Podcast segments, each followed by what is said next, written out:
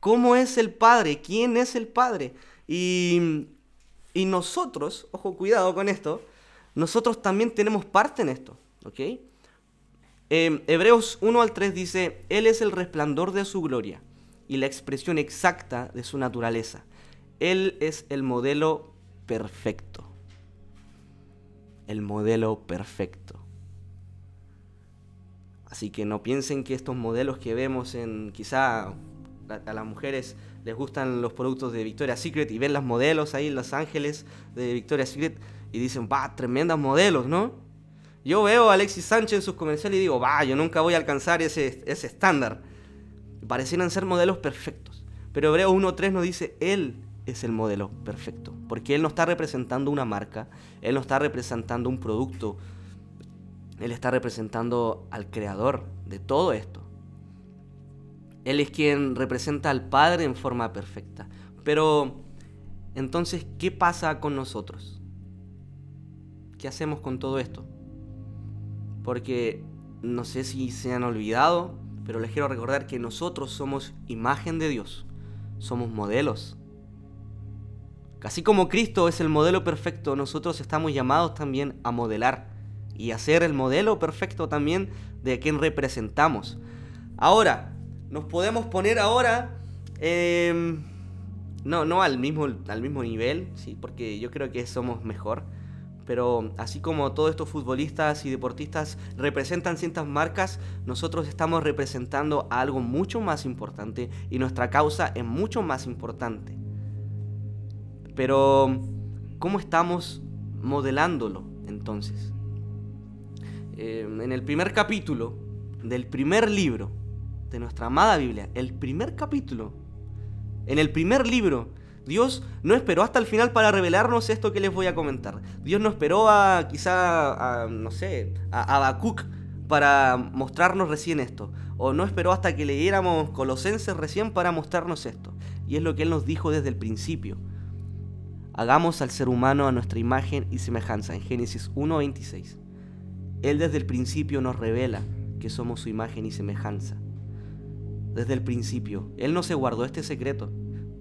Él nos los dice desde el principio. Y eso es algo que es súper importante y que no debemos eh, de dejar de tener en claro.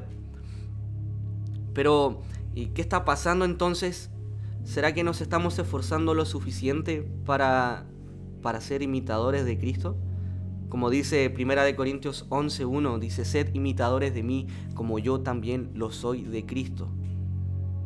Pablo aparentemente está incentivándonos, invitándonos a ser modelos también, a poder representar de forma buena, de la forma correcta, a Cristo, a quien representa al Padre, a quien modela al Padre. ¿Cómo nos está yendo entonces en este trabajo para representarle? Cuando la gente nos ve, ¿qué están viendo? Cuando tu vecino te ve, ¿qué está viendo? Cuando tu compañero de trabajo te ve, cuando tu familia te ve, cuando tus hijos te ven, cuando tu esposa te ve, ¿Qué están viendo? ¿Estás representando correctamente a Dios? ¿Estás imitando correctamente a Cristo? ¿O será que de pronto no nos importa tanto y solo vamos así como va la cosa nomás?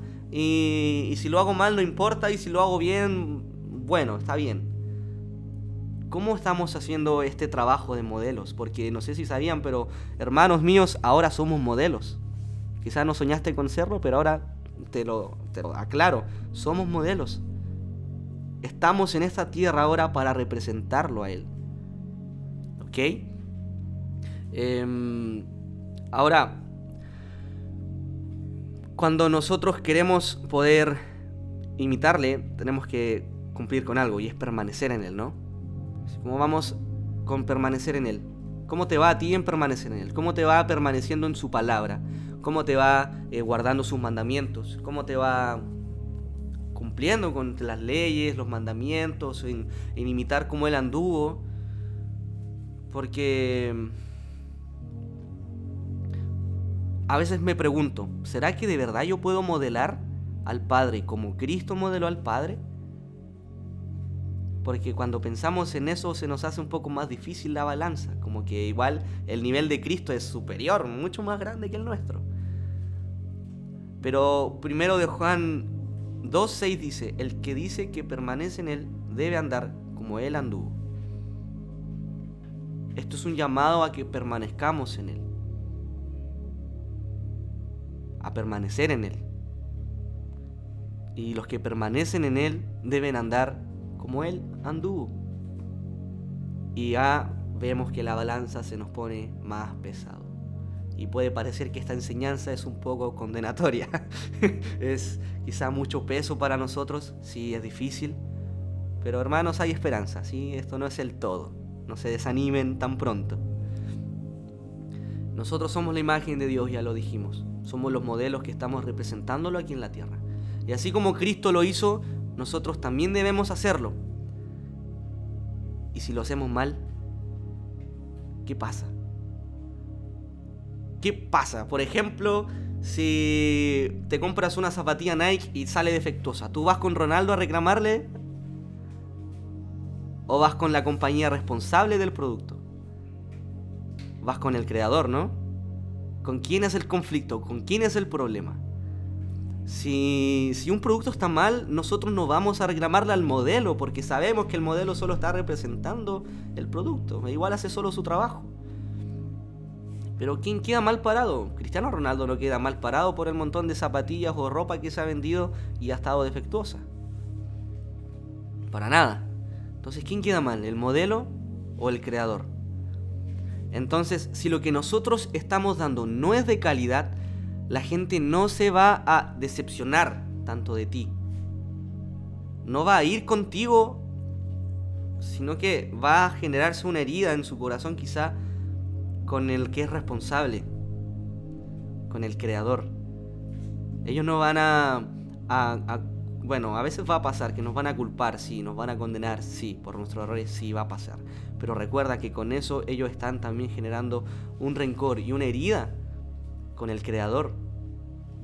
Entonces, si lo que estamos dando no es de calidad, tengan en claro que lo que la gente va a, mirar más es, ah, pero tú eres cristiano ah, pero tú no eres evangélico, entonces tu Dios no es tan real como tú dices. Si tú hablas así de tu, de tu, de tu hermano. Y esto ha pasado demasiado. Gente que se va decepcionada de la iglesia, se va decepcionado de Dios, porque algunos de nosotros no lo representamos tan bien. Porque algunos de nosotros fallamos y en nuestro orgullo no quisimos reconocerlo. Y así, lo modelamos mal y, cuántas personas allá afuera están heridas por esto mismo. ¿Cuántas personas nosotros no conocemos? Estoy seguro que ustedes conocen a mucha gente que, que, han dicho con su propia boca, yo antes era cristiano, pero tal persona hizo esto, pero tal pastor hizo esto, tal hermano hizo esto, dijo esto. Difícil, ¿no? Entonces, ¿qué nos está faltando a nosotros para poder ser estos modelos perfectos? como Cristo lo es. Ahora hermanos, yo por mucho tiempo estuve luchando, eh, estuve luchando demasiado, tanto por ser imitador de Él, tanto por imitarlo a Él también, por ser como Él me decía que debo ser, leyendo y escuchando las tremendas prédicas. A veces escuchamos una prédica de Dante Gebel y salimos inspirados en poder ser mejor personas y no me sale. Y no me sale y me enojo. Y se pudre todo ahí, se pudre todo. ¿Qué está faltando? Hay algo que no funciona ahí. Hay algo que me está quitando quizá el, el, incentivo que necesito, la motivación que me falta. Mucho tiempo nos hemos estado esforzando por cumplir, por portarnos bien, por no caer en el mismo pecado de siempre. Quizá tú estás siendo consciente y estás poniendo en práctica el no murmurar tanto, el no decir tantas mentiras, Quizás tus luchas son más profundas y están en tu corazón y tú estás luchando todo el tiempo para no recaer en eso, pero aún así sientes que no estás dando el 100%. Algo no te deja dar el 100%. Algo a mí no me dejaba dar el 100%. Y ahí nos frustramos y decimos, ah, ¿qué pasa? No, ya no quiero. No, ya no quiero ir a la iglesia. No, ¿para qué voy a ser cristiano si vivo fallando, vivo cayendo? ¿Para qué voy a seguir en esto? Es triste mi religiosidad y mis máscaras me limitaban a ser genuino. Con esto me refiero a que quizá hemos estado esforzándonos tantos por ser imitadores y con ser perfectos casi, de imitar a Pablo porque piensas que no puedes llegar a ser como Cristo. O quizás sí te esfuerzas para ser como Cristo y te cansas. Pero esa religiosidad que cargamos y esas máscaras que nos ponemos no nos dejan ser genuinos, no nos dejan ser humildes y decir, ¿sabes qué Dios? No puedo. No me sale. Me canso. Toda mi vida me he portado mal y ahora me estoy esforzando por portarme bien, pero me dan ganas de portarme mal. ¿De verdad tú crees que 20, 30 años de portarte mal van a cambiar en un año? ¿En seis meses? ¿En, una, ¿En un culto? ¿En un congreso? ¿En un campamento? No es tan simple, hermano. Hay que ser genuinos y reconocer y decirle a Dios, ¿sabes qué? Se me hace difícil. Y no quiero ahora aparentar ser perfecto porque no me sale. Quiero dejar de aparentar, de ponerme máscaras de cristiano, máscaras de evangélico, máscaras de líder de alabanza, máscaras de pastor, porque no me sale Dios. Ya le muestro esto a la gente, pero en verdad tú sabes cómo soy por dentro. Y esta es la clave, hermanos, ser quebrantados y reconocer lo que somos realmente. Y es que no somos perfectos. Y es reconocer que no tenemos las fuerzas. Y es reconocer que sin Él no puedo. Y ya siendo quebrantado, ya quitándote las máscaras, la hipocresía, la religiosidad, algo está faltando todavía. Hubo un momento en mi vida en el que yo fui quebrantado de tal forma que me sentía como que fuera una, un pizarrón en blanco. No sabía quién era lo cual era bueno por una parte porque podía empezar a escribir mi historia desde cero. Pero también no tenía máscaras, eso era bueno, porque Dios me estaba mostrando quién yo era realmente. Pero aún así, empezando desde cero, habiendo sido quebrantado, habiendo sido nacido de nuevo en Cristo, algo faltaba. Me seguía costando aún más. Y pareciera ser que sigo modelándolo mal y vuelvo a caer en lo mismo. No, que sigo fallando, no, es que sigo cayendo, no, pero es que no me sale. Dante Gebel dijo que era así, no me funciona a mí. El pastor dijo que era así y tampoco me sirve, ¿cómo le hago? ¿Qué, qué pasa conmigo que, que en verdad no puedo salir de esto? No tengo las fuerzas, busco oro, ayuno y no me sale. Si ya me quité las máscaras, Dios, me quité la hipocresía, saqué la religiosidad de mi vida, ¿qué me falta? Hermanos, amados, abençoado, dicen en, en Brasil, algo muy importante. No solo somos modelos, no solo somos la imagen pública, la imagen publicitaria, no solo somos representantes somos hijos. Antes que todas esas cosas, somos hijos. Y cuando tú puedes reconocer que eres hijo, cuando tú puedes ir delante de Dios como hijo, tú puedes decirle a Él abiertamente, ¿sabes qué, papá? No me sale, ayúdame. No puedo hacerlo solo. Sí, lo intento, intento portarme bien, intento eh, cumplir con lo que tú me dices, intento poner en práctica las enseñanzas que tuvimos, intento poner en práctica las clases del seminario de relaciones interpersonales que ya tuvimos, pero no me sale, papá.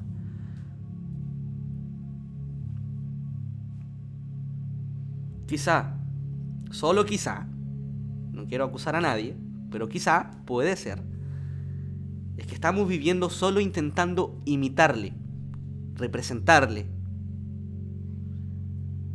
Solo intentamos hacer eso. Porque para que un modelo cumpla su propósito solo tiene que ser visto y ya está. Y está listo su trabajo. Ronaldo se puso la, la, polera de Nike, la Adidas, no sé quién es. Nike. Y ya está, cumplió su trabajo. Pero nosotros no solo somos eso. Porque si bien ellos son vistos y nosotros también a estas alturas Algunos tenemos muchos ojos encima. No nos hemos portado tan bien y quizá tú sientes que tu pastor te está observando harto y eso es bueno. Siéntete bendecido por eso. Que tus líderes te están cuidando más de lo normal. Que tus papás son más insistentes contigo en ciertas cosas. Que es bueno. Tenemos ojos encima y de verdad es una bendición. Pero pareciera ser que aún con eso solo seguimos siendo modelos y no somos hijos. Seguimos viviendo como modelos huérfanos.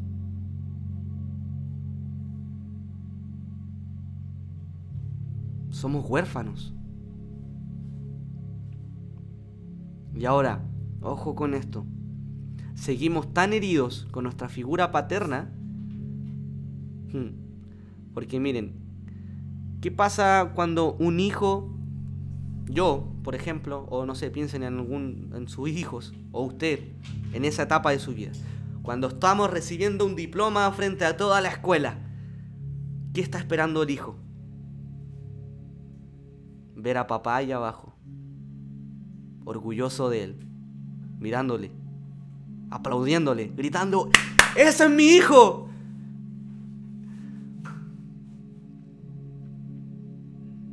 ¿Cuántos nos quedamos esperando quizás ese momento? Estabas con el diploma ahí en la mano y sabías que no estaba papá ahí. Sabías que él no estaba ahí para aplaudirte, para felicitarte, para gritarle al papá de al lado, ese es mi hijo. Como hijo esperamos eso. ¿Qué pasó cuando tenías que cantar en público aquella vez y tus papás no fueron? ¿Cómo te sentiste? ¿Qué pasó cuando ganaste esos partidos de básquetbol, esos partidos de fútbol y papá no estaba para celebrar tus goles? Cuando recibiste tus títulos cuando te reconocieron públicamente por tus logros, porque eres responsable, porque has hecho bien tu trabajo, porque eres bueno, pero papá y mamá no han conocido ninguno de nuestros logros. Yo por mucho tiempo estuve ministrando la alabanza en mi iglesia y teníamos tiempos hermosos y yo lo único que quería era que papá estuviera ahí para mirarme cantar.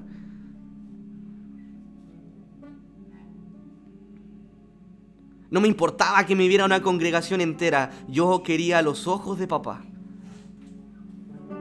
Y ya podemos decir, ya, pero Dios es nuestro Padre. Pero es que pareciera ser que aún sabiendo esto seguimos viviendo como huérfanos. Seguimos esperando que papá esté ahí físicamente para mirarnos. Cuando papá y mamá no estaban ahí y tú lo necesitabas. De pronto ya no tienes el mismo impulso, el mismo ánimo para salir adelante, porque sabes que papá no está Qué lindo que es cuando un hijo sube a recibir su diploma y sabe que papá está mirándolo abajo. ¿Saben por qué se nota la diferencia cuando un hijo que sabe que su papá está mirando abajo? Porque el hijo sube así. Va feliz, va emocionado, quiere que lo miren. Pero un hijo que sabe que sus padres no están, solo sube. Porque no importa. Al final no hay quien mostrarle el diploma. Solo sube a recibir su diploma, se saca una foto que quizá no va a guardar nunca y se va. Pero un hijo, yo he visto videos en internet de hijos que suben a, recibir sus diplomas y hacen piruetas, hacen actos hermosos porque están seguros de que papá los está mirando.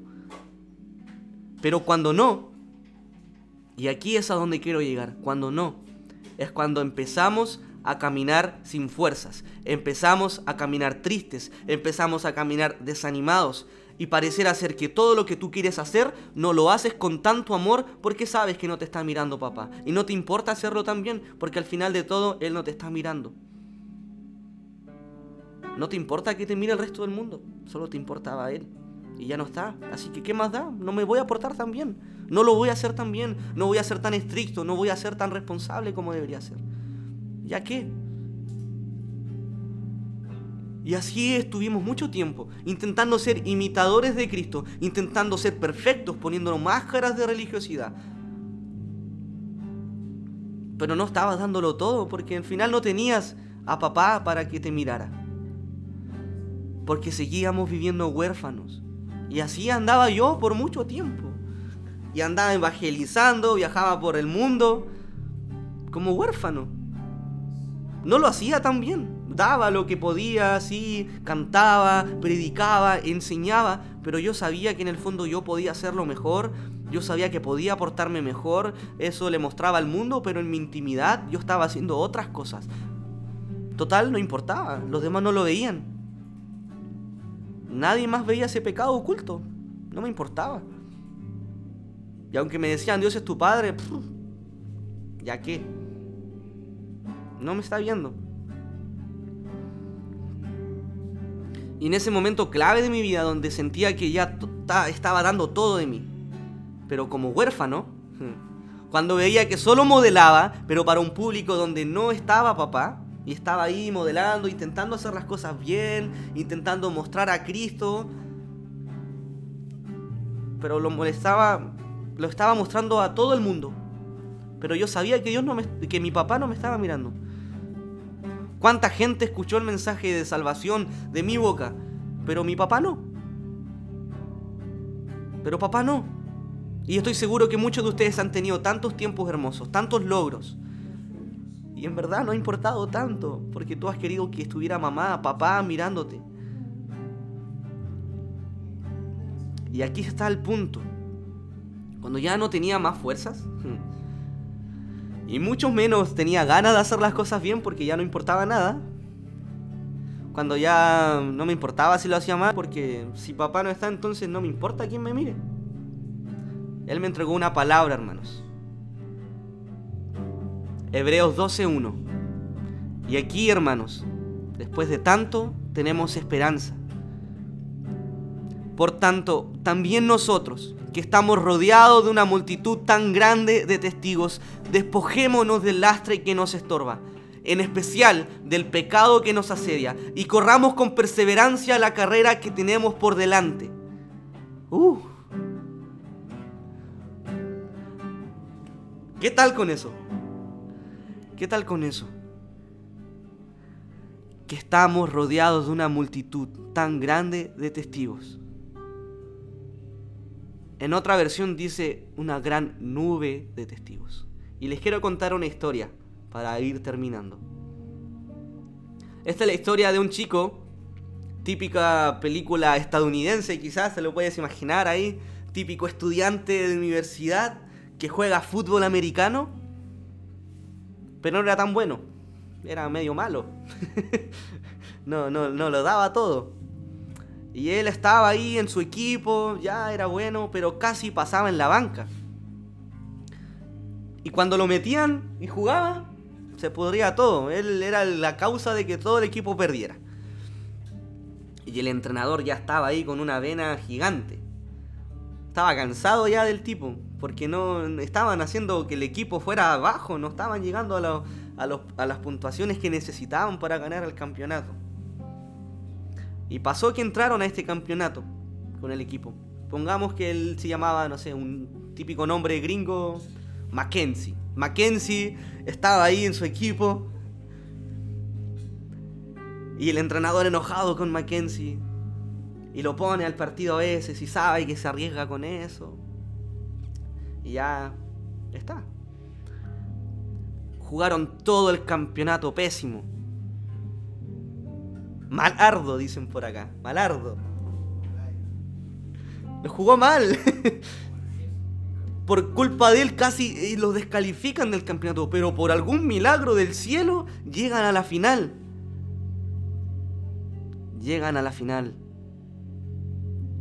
Y pasó que el jugador estrella estaba lesionado.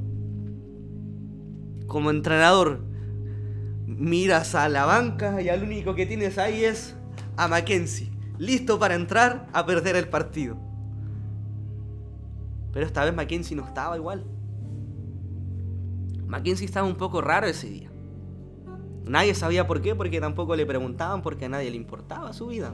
Así es un poco a veces, el mundo es un poco egoísta.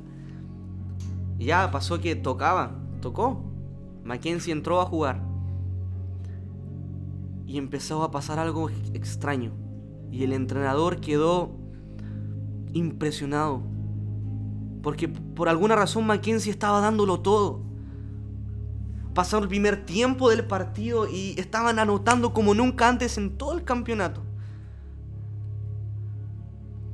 Llegan los últimos minutos y, siguen, siguen anotando, siguen anotando. Y al final de todo, Mackenzie es el protagonista del partido y todos se vuelven locos por la participación de Mackenzie en el partido. ¿Qué está pasando con él? Era el jugador basura del equipo. ¿Qué pasó hoy? Al fin de todo, ganan el partido, ganan el campeonato, ganan su copa, todos celebrando, todos felices. Y Mackenzie ahí a un lado no tan contento, sino bien más tanto un poco pensativo. Y se acerca al entrenador, pero bravísimo, enojado. Mackenzie, ¿qué fue eso? ¿Por qué? ¿Por qué no hiciste esto antes? Te necesitamos todo el campeonato. ¿Por qué ahora recién vienes a jugar de esa manera? Te necesitábamos. Por culpa tuya casi nos descalifican. Y el entrenador bravísimo, enojadísimo. Y él estaba ahí. Y Mackenzie un poco triste se veía. Le dice al entrenador, entrenador, le quiero contar algo. ¿Usted sabía que mi papá era pastor? Y él dice, sí, sí, todos sabemos, pero ¿qué tiene que ver acá tu papá, el pastor, qué sé yo? ¿Qué tiene que ver esto? Me dice entrenador, es que mi papá murió hace tres días. Y mi papá siempre me ha enseñado buenos valores, mi papá ha sido un tremendo papá, ha sido súper bueno.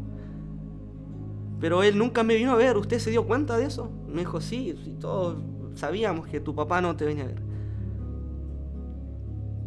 ¿Qué pasa? Que mi papá era ciego. Mi papá no me podía ver jugar.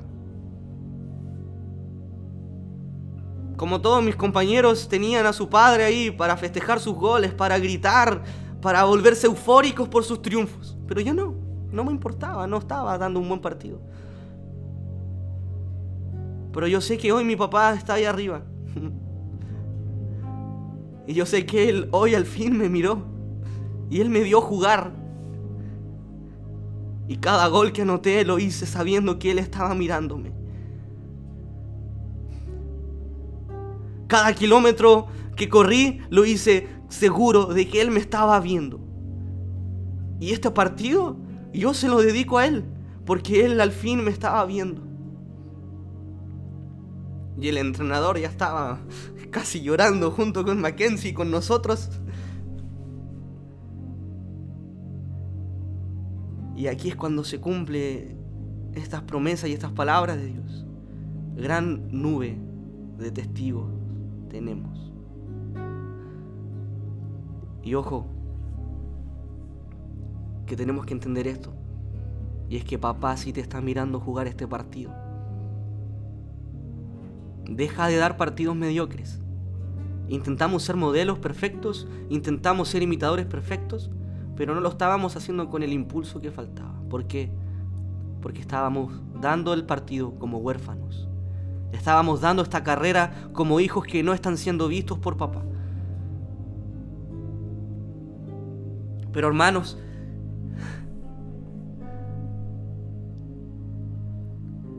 nosotros somos la niña de sus ojos y Él nos está mirando.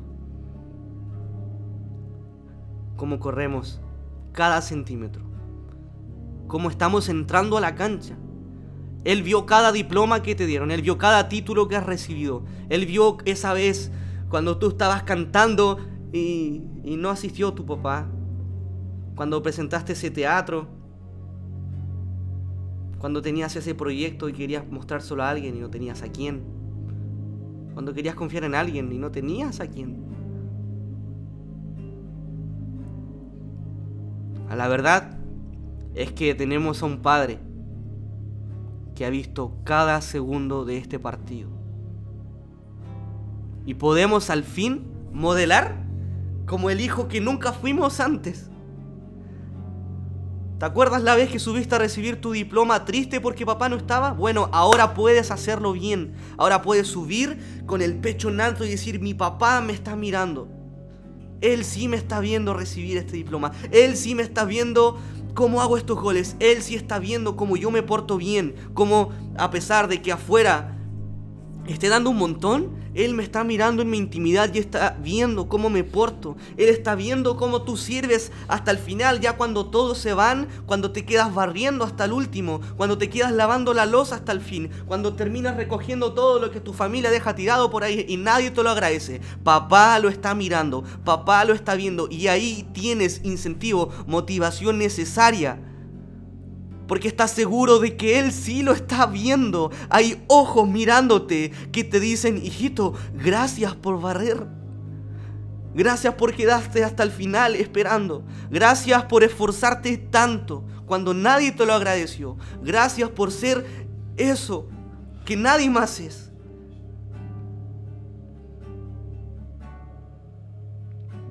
Tenemos a un papá que está mirándonos dándolo todo. Y Él está dando todo de Él para nosotros. Y Él está gritando cada uno de nuestros triunfos.